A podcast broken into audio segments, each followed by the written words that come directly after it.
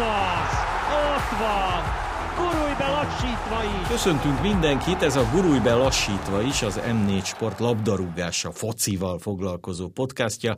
2022-ben először, valamikor karácsony előtt beszélgettünk még Székely Dáviddal, aki most is itt ül mellettem, és akkor úgy nagyjából elemeztük, hogy mi várható majd ebben az esztendőben. E, két felvetésem lenne, az egyik, hogy neked személy szerint van-e valamilyen újévi fogadalmad a focival kapcsolatban. Kettő, hogy számítottál-e arra, hogy még ez alatt a rövid időszak alatt is, ami karácsony óta eltelik, lesz mondjuk edzőváltás a magyar labdarúgásban, hiszen lett, ugye Mihály Őning már nem az Újpest szakvezetője, és beszélgetésünk pillanatában még nem tudjuk, hogy egyáltalán e, ki lesz az, aki majd váltja őt a vezető vezetőedzői poszton?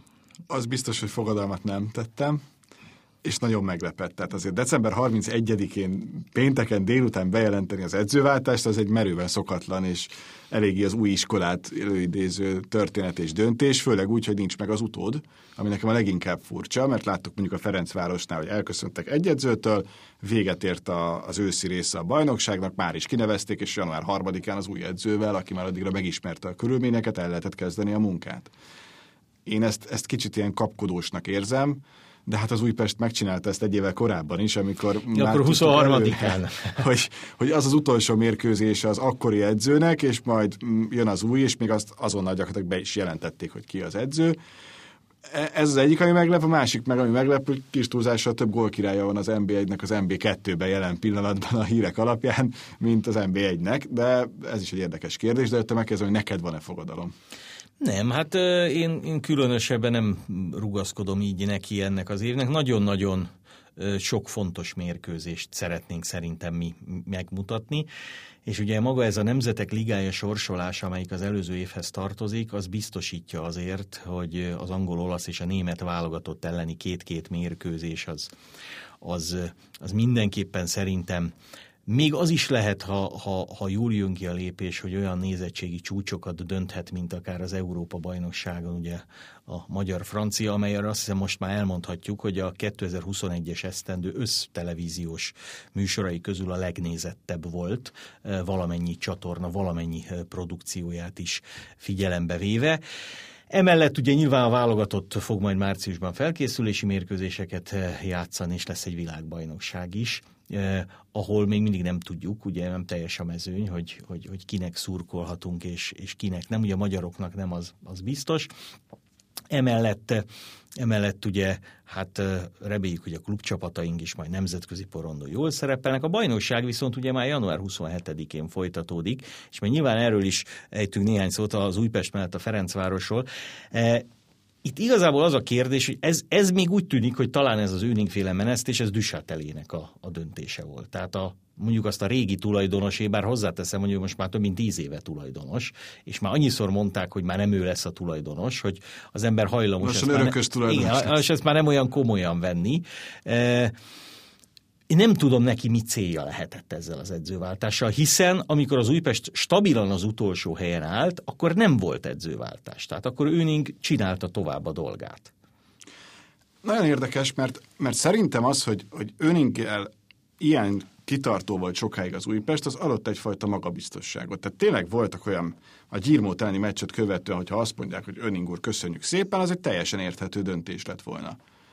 Most nem érzem azt, hogy ennek az Újpestnek olyan nagyon nagy átvariálásra lenne szüksége, főleg, hogyha sikerülne egy jó felkészülési időszakot hoznia, azzal az edzővel, azzal a rendszerrel, még a hátrány sem olyan, hogy ne lehetne nagyon komoly terve, akár a, a magyar bajnokságban, a kupában meg nyilván, de, de ettől függetlenül azt gondolom, hogy valami lehetett a háttérben, hogy, hogy ez most az, amiről lehetett olvasni, hogy a tulajdonosváltás nagyjából már végbe ment, és egy picit már előre hozván azt az új szituációt, azt mondták az új tulajdonosok, hogy oké, okay, de mi egy másik edzővel szeretnénk, és nem önninggel, azt meg tudom érteni. Csak ebben meg nem látunk bele. Nyilván egy hónappal vagy másfél hónappal ezelőtt is lehetett hallani arról, hogy aláírták a papírt, meg lesz minden, az új sportigazgatót is tudjuk. Most ehhez képest erről megint csend van, az van, hogy nincsen tulajdonos csere, akkor akik jönnének, azok mondják, hogy de mi szeretnénk. Tehát ő is káosz van Újpesten, és, és nem tudom, hogy mikor volt utána egy olyan teljes éve a, a megyeri úti csapatnak, amikor tényleg nyugalom volt minden tekintetében. És ez azért érdekes, mert ugye most jön egy új edző, aki nyilván azért tájékozódik, hogy hova jön. Hát azt tudni fogja, hogy őt hívja valaki, aki lehet, hogy fél év múlva már nem a klub tulajdonosa, és azt is tudja, hogy nyilván egy új tulajdonosnak megvannak a maga szakmai elképzelései. Tehát kis túlzással, ha most ide a Guardiola érkezne, vagy a Mourinho, vagy a nem tudom én, a, a Fabio Capello, akkor is lehet, hogy fél év múlva azt mondanák neki, hogy Nekünk a Guardiola szépen. kell, igen. Hát ő most éppen koronavírusos, tehát ő most nem fog jönni, de csak ezért. Nézni, csak ezért. És, és ugye így azért nagyon nehéz gondolom a játékosok dolga is. Hát ugye azt se tudják, Nyilván Víg Péter állandó másodedzőként szerepel és érti a szakmát, elkezdik valahogy a felkészülést.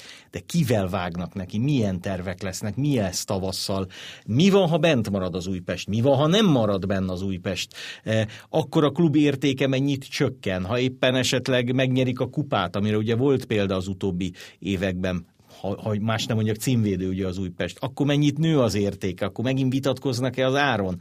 Tehát én azt gondolom, hogy ez, ez még egy nagyon nyitott történet lehet ez az újpesti. Nagyon, és, és minél tovább húzzák ezt az egész döntést, annál nehezebb helyzetbe kerül a csapat. Tehát, hogy itt van az az egy hónap, január 3-tól 30-áig, amikor föl lehet valamit építeni, amikor nincs az, hogy meccs van. Jó, azért olyan nagyon sűrű nem a, nem lehet mondani, hogy nagyon sűnek a magyar csapatok életét, mert hétközi kupameccsből van egy pár, de hogy szombaton, vasárnap játszanak a csapatok, vagy péntek, szombat, vasárnap, tehát hogy nincs az, hogy beleőrülnek, és három naponta kell meccseket játszani, és nincs idő építkezni, de, de csak van egy olyan lehetőség. Most Víg Péter valamit csinál, mi van, ha a másik edző egy teljesen más szisztémát szeretne, akkor, akkor mire készülnek fel? Én ezt abszolút nem értem. Azt, azt azért tudtam volna megérteni, azt mondják, hogy nem önénk, hanem XY. De így, hogy nincs edző, így, így teljes mértékben nekem, nekem értetetlen, ami Újpesten van jelen pillanatban, de majd kinyomozzuk, hogy... Nyilván nem lesz üres a pad, és ugye az Újpestnek az első mérkőzése a 30-án az a Ferencváros elleni Vasárnap esti. derbi. A Fradinak az viszont már második mérkőzése lesz, hiszen a Puskás Akadémia ellen találkozó csütörtökön január 27-én pótolják, és ott már viszont megvan az új edző. Csercsaszov személyében, aki be is mutatkozott, mint, mint demokratikus diktátor. Ezt a szó összetételt, ezt hogyan, hogyan elemezhetjük? Én nagyon, nagyon kíváncsi vagyok, hát most visszatértünk a Rebrov féle vonalra, de lehet, hogy még erősebben. Nem tudom, hogy mindenki beáll-e a sorba. Az biztos, hogy, hogy, hogy lesz egy olyan respektje Csercseszovnak az elején, amilyen nem biztos, hogy Stögernek megvolt mindenki esetében. Biztos, hogy nagyon sokan tehát én is hallottam azt Stögerrel kapcsolatban, hogy nagyon jól látja a focit, egy, tényleg egy úriember, a játékosok felszabadultak egy kicsit a Rebrov féle időszakot követően, és ez lám milyen jót tesz, mert tényleg attraktívabb, jobb focit játszik a csapat. Csak aztán ez picit átesett talán a ló túlsó oldalára, és, és talán emiatt sem jöttek úgy az eredmények, vagy voltak meglepőbb eredmények, mert a, a fontos meccseken szerintem azért az esetek jelentős részében jól játszott a Fradi. Nagyon kíváncsi vagyok. Biztos, hogy Csercseszov egy nagyon jó szakember. Idehozta a komplet stábját, ami azért hogy nem egy vagy két embert hozott, hanem tényleg itt megjelentek ötten új emberek, az azt is mutatja, hogy itt most kapott egy olyan bizalmat a Ferencváros vezetésétől, ami megmutatja minden egyes játékosnak, hogy itt az van, amit ő mond. Nekem az is kérdés, hogy mondjuk egy Csercseszov hívó szavára jönnek-e még nagyobb játékosok, és a Fradinál nekem ez a furcsa, hogy azért az elmúlt években ilyenkor télen komoly erősítések voltak, most még nem is nagyon hallani erősítésre, hogy Zsubát lehetett olvasni bizonyos helyeken, hogy esetleg ó, ő jön, de hogy, de hogy nincs meg az a fajta előreépítkezés, ami, ami kellhet szerintem nyárra, de mondjuk még van idő az átigazolási időszakból. Igen, ugye Stöger jelenlétét és aztán távozását ugye Kubatov Gábor Ferencváros elnöke azzal indokolt, ez az ő, ő hibája volt, hogy egy nyugat-európai mentalitású edzőt szeretett volna, de valószínűleg ehhez a kerethez nem nem ő a legalkalmasabb. Az is ritka egyébként, hogy bevallottan egy edző, aki egy új csapatot át, ez az, az elmondja, hogy beszélt az elődjével. Tehát ugye Csercseszov nagyon jó kapcsolatban van Stögerrel, ismerték egymást ugye még a, a német Bundesligából, és ők értekezlet, értekeztek. Plusz ugye egy új szituáció alakul ki a Ferencvárosnál, és ez, ez ugye a Fradinak mindig az volt a lépés előnye talán az elmúlt években, hogy télen már fölkészült a nyárra. Most meg ugye mi történik? Van egy bajnokság, amelyben a Ferencváros nem vezet fölényesen. Érzésem szerint mindenképpen a bajnoki cím első számú várományosa. Kis túlzással azt is mondhatnám, ha most Őning érkezett volna a Fradihoz, még lehet, hogy akkor is meg, meg tudnak nyerni a bajnokságot, mert a Ferencváros kiemelkedik azért ebből a mezőnyből. De ugye három kulcsjátékos elmegy az Afrika kupára. Már pedig ugye Ryan Mai a házigól király, Lajduni talán a legértékesebb játékos, és Szemi Mai is végig játszotta az őszt. Egy védő, egy középpályás és egy támadó, a teljes centrum, vagy mondjuk a három legfontosabb ember, mert igaz, hogy Fradinak van egy 26-30 fős kerete, de talán ebből a három játékosból legalább kettőt mindenki berakna a kezdőcsapatba, így látatlanba. Plusz ugye Csercseszov is elmondta a nyitó sajtótájékoztatóján, jó néhányan, négyen vagy öten is vírusfertőzéssel, koronavírus fertőzése bajlódnak, ami érzésem szerint az egész bajnokság nyitányára rá fogja nyomni majd a bélyegét, hiszen nem lesznek nagyon-nagyon súlyos állapotban talán a játékosok, de nem, játszhatnak. de nem fognak játszani, ha ilyen sokan, és ugye a Ferencvárosnál is olyan neveket is hallani, akik, akik már voltak egyszer, tehát, tehát abszolút ez, hogy úgy mondjam, már oltás független, már, már védettség független szinte, és ugye a Fehérvár például le is mondta már az edzőtáborozását, mert náluk is nagyon sok a fertőzött, tehát, tehát igazából ez, ez megint csak egy, egy nehézség lesz. De magyarul ott tartunk, hogy Csercseszov azért nem tudja megmondani, most a Hajnal Tamással leülnek beszélgetni, hogy hol erősítsük meg a csapatot, mert szerintem nem tudja, hogy milyen erős a csapata. Uh-huh. Tehát ő érzésem szerint jó felkészült szakemberhez illően, és persze vannak segítő is, végignézi a Fradi teljes őszi meccsét, meg fog valamit látni. Személyes benyomása van, akiről nem lehet, mert elutazik Afrikába, vagy éppen otthon tíz nap karanténban van. Valamit csinál a felkészülés során, és beesik két olyan rangadóra, mint az a Puskás elleni, amelyik tulajdonképpen hát egy komoly bajnoki rangadó, hiszen a Puskás Akadémia a harmadik helyen áll, meg az Újpest elleni presztis meccs. Tehát nem tudja azt, hogy hol kell megerősíteni a csapatot, amíg nem tudja, hogy milyen erős a saját csapata. A másik, és ezt nem tudom, hogy, hogy ma me- mekkora probléma még a futballban, ugye Csercsaszov bevallottan kiválóan beszél oroszul, meg németül csak hát épp, és ez nyilván Zubkovnak például isteni, de, de, de nem vagyok benne biztos, hogy nem tudom, Tokmáknak az-e. Tehát, tehát hogy, hogy itt milyen lesz a kommunikáció az edző és a csapat között, Nyilván nem egy taktikai megbeszélésen, ahol le lehet fordítani németről magyarra, németről angolra, vagy Csercseszov is azért néhány mondatot elmondott angolul, de ugye az Oroszország világbajnokság alatt is a sajtótájékoztatóit ő azért oroszul tartotta, hogy hogy, hogy menet közben, meccs közben ez a kommunikáció hogy fog kinézni, ez, ez okozhat-e még a mai fociban nehézséget? Vagy, vagy januárig itt azt a száz szót mindenki tudni fogja, hogy Hát szerintem tudja, meg, meg be tudja kiabálni más is az taktikailag, amit kell. Tehát én ettől nem, nem igazán tartok. Én nagyon egyrészt szerintem óriási dolog az a Fradi részéről, hogy egy ilyen nevű edzőt most megint ide tudott hozni. Más Tőger is nagy volt, tudjuk, hogy másokkal is tárgyaltak annak idején a Ferencváros vezetői, de az, hogy Csercseszov le tud ülni a padra, az egy olyan történt, amire Oroszországban is figyelni fognak például, meg Európában is figyelnek. Tehát azért a, a Fradival a nem tudom, transfermárt.de is igen sűrűn foglalkozik, mert egész egyszer egy jelentős európai klub. Itt, itt szúrnám közbe, hogy a Ferencvárosnál lévő edzők közül, és ugye most kezdhetjük a külföldi sorát Doltól kezdve Rebrovonát, Stögeren keresztül, Csercseszov edzőként a legnagyobb név. Igen. Tehát ugye ez az ember, ez 2018-ban óriási nyomásra a hazai rendezésű oroszországi világbajnokságon azt az orosz válogatottat, amelynek a csoportban mondjuk nem volt annyira nehéz dolga, de azért ott nem is tudta megnyerni, eh, mert ugye Uruguaytól kikapott, tovább tolta a legjobb nyolc közé. Eh, az, az, az orosz válogatott messze nem volt a, a világ nyolc legjobb csapatában, e, és ugye kiverte azt a spanyol csapatot, és itt jöhet esetleg az a Csercsaszov faktor, vagy az elemzők faktora, vagy az erőlét faktor, hogy messze az orosz válogatott volt a legjobb erőlétben e, azon a, azon a világbajnokságon.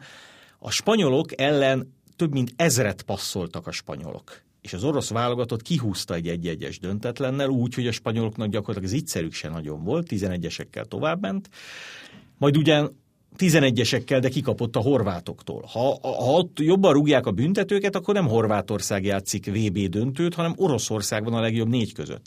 Aztán persze ehhez jött e, egy, egy olyan Európa-bajnokság tavaly, ahol nagyon simán, talán váratlanul simán búcsúztak az oroszok, hiszen, hiszen a dánoktól a sorsdöntő meccsen kikaptak három góllal, úgyhogy otthon a belgáktól is kikaptak három góllal De Csercsaszov neve, főleg 2018-ban egy olyan név volt, amelyik, amelyik sztáredző státuszt jelentett gyakorlatilag. Most nyilván, hogy ő nem próbálta ki magát Nyugat-Európában, nyilván Oroszországban azért anyagilag is megfizették, meg valószínűleg látott lehetőséget a, az orosz válogatottban is, hogy az Európa bajnokságra majd kijutnak, ez meg is történt, és ott jól szerepelnek. De megint más egy válogatottat irányítani, meg egy klubcsapatot, és persze klubcsapatot irányított Csercsaszov, sőt ugye Zsuzsák Balázs és Nikolics Nemanja személyében még, még magyar játékosai is voltak, de a napi munkába való visszaszokás, hogy hétről hétre meccselsz, vagy hetente néha kettőt is, egy olyan csapattal, amelyet igazán nem ismersz, és nem vezetsz 10 ponttal a bajnokságot, nem tudom, hogy emiatt kell aggódni a Fradinak. Röviden összefoglalva, szerinted ez egy kockázatosabb lépés, mint ha meghagyták volna Stögert? Mert bejöhet, csak hogy te, amit mondasz, abból én azt érzem, hogy szerinted az. E, nem tudom, tehát, tehát e, van benne kockázat. Hozzáteszem, amikor Rebrov idejött, Rebrovról se tudta senki, hogy, hogy ő milyen eredményeket fog elérni. Az Csercsaszov esetében is szerintem becsülendő, hogy ő óriási pénzt fog kapni, akkor, hogyha óriási eredményeket ér el. Tehát a, érzésem szerint egy Csercsaszov rosszabb feltételekkel nem szerződik a Fradihoz, mint ahogy egy Rebrov szerződött annak idején. A kérdés az, hogy mennyire kocka, mert ugye ha azt mondjuk, hogy ó, ezzel a Fradival bárki bajnokságot nyerne, akkor ugye azt mondjuk, hogy tulajdonképpen Csercsaszovnak van fél éve, hogy csapatot építsen. Én azt gondolom, hogy most azért ez nem teljesen így van, tehát ha beragad a Ferencváros esetleg a rajtnál, akkor még még izgalmas is lehet itt a, a március, április, május, tehát nem, nem nyeri még tavasszal a Fradi a bajnokságot. De hát ugye a magyar ellenfelek egy részét az elég simán verte Stögerrel is. Érzésem szerint olyan légkör alakulhatott ki, és nem véletlen, hogy az edzőváltás bejelentésekor, még nem is tudtuk, hogy Csercsaszov lesz, csak sejtettük. Mindenki azt mondta, hogy na akkor majd itt fegyelemnek kell lennie, meg rendnek. Tehát szerintem olyan öltözői hangulat, légkör, millió alakulhatott ki, amit nyilván kifelé nem kommunikál nagyon helyesen a Ferencváros, hogy a váltás elkerülhetetlen uh-huh. volt. Tehát az, hogy Stöger és egy Stöger típusú edző nem, nem jó ide most, az, az biztos, hogy aztán Csercsaszov mennyire lesz kemény, mennyire kap szabad kezet, illetve a Ferencváros mennyire fog mondjuk piaci alapon működni, hiszen ha mondjuk egy Lajduni jól játszik egy Afrika kupán, jól játszott ősszel, és őt meg akarja venni egy nagyobb csapat, ugye mondjuk az Anderlecht érdeklődéséről lehet például hallani, mennyire ö, kötelező őt eladni, vagy mennyire anyagi szükségszerűség, és mennyire nem. Én azt gondolom, most bárki ül a Fradi padjára, annyi kockázat mindenképpen van a dologban, hogy hogyha a Ferencváros nem nyeri meg a bajnokságot, az, az nem Stöger hibája lesz, hanem Igen. azért az edzőjé, aki januártól átvette a csapatot. Érdekes, nagyon, nagyon kíváncsi vagyok, hogy hogy indul. Egyrészt már nagyon várom, hogy elkezdjön a, a tavaszi rész, mert hogy, hogy sok mindenre kapunk választ már a legelején is és ez egy sokkal szorosabb bajnokságnak ígérkezik, mint amilyen az elmúlt években volt. Aztán lehet, hogy a Fradi beindul úgy, hogy megveri a Puskást, megveri az Újpestet, és akkor onnantól kezdve szépen lassan csak a hátát nézi mindenki. Ez is benne van. A Fradinak érdeke az, hogy minél hamarabb megnyeri a bajnokságot, annál inkább tud építkezni, annál korábban tudja elküldeni, pihenni a játékosait majd a, a selejtezőkre, mert azért mégiscsak az a következő lépés a csoportkörhöz. De, de, de az biztos, hogy, hogy bekövetkezett az, amit szerintem minden egyes ilyen nagyobb éra után, és egy három éves periódust a magyar bajnokságban már érának kell mindenképpen tekinteni, egy sikeres korszakot követően a következő edzőnek borzasztóan nehéz a dolga, lehet, hogy nem is a következő egy, hanem két edzőnek, de ha nekem fogadom kellene, akkor azt mondom, hogy ez egy jó döntés volt, és hogy, hogy, hogy ezt meg kellett lépni a Ferencvárosnak, itt is az időzítés volt nekem kicsit furcsa, ha korábban lépi meg, akkor azt még inkább megértem, de még mindig egy profi megoldásnak érzem ezt, bevallom, mint az Újpestit, de ez csak az én saját véleményem, meg nyilván más a Ferencváros padjára szerződtetni egy nevű szakembert, mint a, az Újpestére. Hozzáteszem, önning azért csak dolgozott a Bundesligában, még akkor is, hogyha a hamburgi időszakát azt nem igazán teszi ki az ablakba. Igen, és hát ugye előlott nehéz a szituáció, vagy legalábbis izgalmas, de ugyanígy izgalmas hátul is, hiszen mondjuk az eddigi átigazolási időszakban úgy tűnik, hogy a legaktívabb az MTK, amelyik ugye kieső helyen áll. Edzőt cserélt, és azóta sorozatban vesz is játékosokat, illetve hát távoznak is játékosok. És ráadásul ugye olyan játékosok érkeznek, akiket ismer a vezetőedző, vagy legalábbis egy részüket ismeri, hiszen korábban dolgozott velük együtt, ez mindenképpen fontos lehet akár futás, akár szakály esetében, és rutin jön. Egyrészt magyarok jönnek többnyire, ugye jött nem magyar is, másrészt meg rutin jön, ami szerintem erre a csapatra nagyon ráfér egy ilyen kiérezett szituációban, és ami még szerintem az MTK-nál ebből a szempontból nagyon meghatározó, hogy korán jönnek ezek a játékosok. Még majd érkezik egy pár információim szerint, de hogy, de hogy korán kialakul a keret, és amikor elmennek Törökországba edzőtáborozni, valószínűleg már készen van a keret, és ez még egy nagy előny lehet a, a folytatásra tekintettel, mert tényleg mindenkivel együtt tud dolgozni az új edző, van idő megtanulni azt, amit ő szeretne megvalósítani, és talán a fiatalok is egy-két rutinosabb játékosra támaszkodva bátrabb és jobb teljesítményt tudnak nyújtani. És ez egy fontos változás, hogy az MTK sok kritika érte a sok külföldi miatt, emlékezhetünk a nyitófordulóban, hogy hány külföldivel állt fel Konstantino vezetésével a Gyirmót ellen. Most ehhez képest ilyenről nem beszélünk, hanem arról beszélünk, hogy a külföldiek mennek, a magyarok megjönnek. Igen, Márton Gábornál úgy néz ki a, a dolog érzésem szerint, hogy ha a külföldi nem markánsan jobb, mint a magyar, akkor külföldire nincs szükség. És, és valljuk be őszintén, hiába játszott mondjuk az Európa bajnokságon, és most egy olyan játékost mondok, aki, akinek a jellemével vagy a mentalitásával nincs különösebb probléma, mondjuk Álhó a finn, finn csapatban, nem volt sokkal meggyőzőbb, mint akik az ő posztján magyarok voltak, és akkor mondjuk Ferreirát, Ererát sorolhatnám még. Az biztos, hogy aki alul van kettő csapat, ugye az MTK egy írmót az utolsó két helyezett, a bajnokság felén járunk, picit túl vagyunk, ugye 17 forduló ment le a 33-ból, de nagyjából a felénél, hogyha a pontjaikat megszoroznánk kettővel, akkor az a pontmennyiség, az soha nem volt elég a bentmaradáshoz. Tehát mind a gyírmótnak, mind az MTK-nak sokkal jobbnak kell lennie, ha viszont ők sokkal jobbak lesznek, akkor meg, akkor meg kell két másikat keresni, de hát erre szerintem lesz időnk, hogy erről majd beszéljünk a jövő héten is, és a jövő héten szerintem még egy témát érdekes lesz majd említeni, az pedig az, amiben amiben most is belekaphatnánk, de szerintem többet ígér az, hogy erről részletesen beszéljünk, hogy hogyan kezel egy vezető, akár Magyarországon, akár külföldön egy játékost, aki valamit a szerződése ellen tesz. Ugye ilyen Bumba, aki hirtelen az MB3-as csapatba került, pedig a Kisvárdék legjobbja, és ilyen Lukaku, aki, aki meg számüzetése után visszatért a Chelsea-be. Nyilván a két játékos tudása között azért van különbség, de az, hogy hogyan kell kezelni valakit, aki aki mondjuk nem feltétlenül a klub normáinak megfelelően viselkedik, az szerintem érdekes lehet. Hát akkor jövők jövő héten és megmutatjuk. Innen folytatjuk a jövő héten. Köszönjük mindenkinek, hogy hallgatott minket.